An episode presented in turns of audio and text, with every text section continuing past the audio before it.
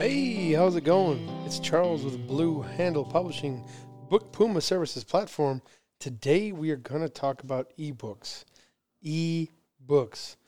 Not A books, B books, C books, D books, e books, as in electronic books.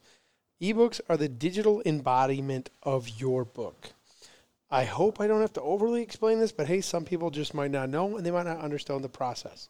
So, the biggest issue that most people struggle with when it comes to ebooks is the process of getting it from your Microsoft Word or PDF format into the proper digital format so that it reads properly. Because there can be errors where all of a sudden your titles will squish together or your headers or words will jump to a different page. So you do have to make sure that you kind of map it out right. Six by nine, meaning six inches by nine inches, with about a half inch margin, um, is kind of a traditional format to put it in when you're importing it to one of these processes, whether it's the Ingram Spark one, Draft to Digital, or to Amazon system. You will obviously go through page by page, double check, make sure everything's there, and that nothing's kind of popping around. I've seen chapters move before. I've seen paragraphs not line up right. So that's kind of the biggest big things you want to pay attention to and kind of worry for. If you go into it, you read what website you're using, the specifics that they're looking for, you can prevent most of these issues just by kind of taking your time. Um, the beauty of an ebook is the low overhead and the mass appeal. You're not printing it, which means there's no cost structure to it.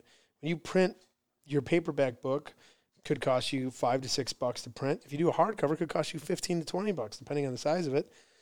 If you do an ebook, there's no printing. You're just taking a digital file and sending it around, which is why you can sell it for one ninety nine, two ninety nine, three ninety nine, four ninety nine. Sometimes discount it for free to get it out there because there's no printing cost. It's a really good marketing tool. It's a great way to kind of grow your platform to a new reader base.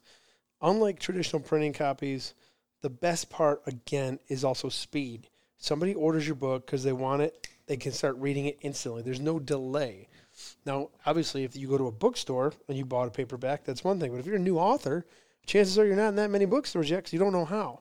So, ebook is a great kind of tool to get into people's hands as quickly as possible the other great part about ebooks is it's a great way for new authors to grow, to like get it out. There's so many awesome platforms out there that email newsletters, discount programs, but we're all geared around ebooks. So again, as a new author, it is a great way to get the word out there. Even flash deals where you can discount it to a dollar for like a day. These kind of impulse buys. It's like, yeah, dude, I'll spend 99 cents on a book. They might not read it for months, but they'll grab it. And remember, the best marketing for your book is getting it in the hands of a reader. It's not necessarily the advertising or the marketing, which is how you get it in their hand, but it's once it's in a reader's hand, they can read it, enjoy it, review it, share it with their friends. So, best format for an ebook, six by nine. This is kind of industry standards. A lot of the websites you look up and read, they'll all say the same thing. They can give you kind of structural margins, but again, some platforms might ask for something specific or a little bit different. So just double check with which one you're using. Take your time to review it and make sure everything's in the right place because you don't want someone having a bad experience for a format issue.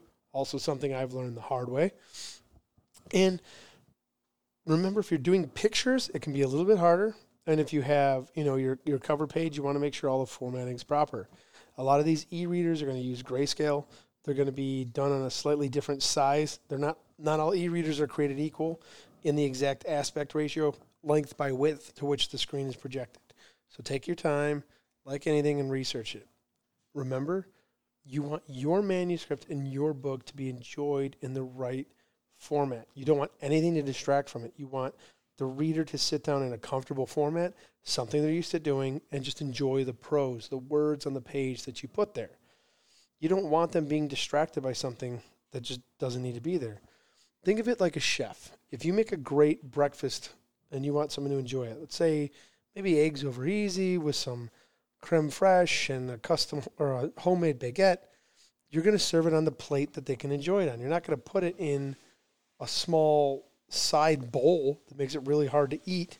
You're going to present it to them in the fashion they're used to so they can enjoy the content that you're giving them without being distracted by the way they have to interact with it.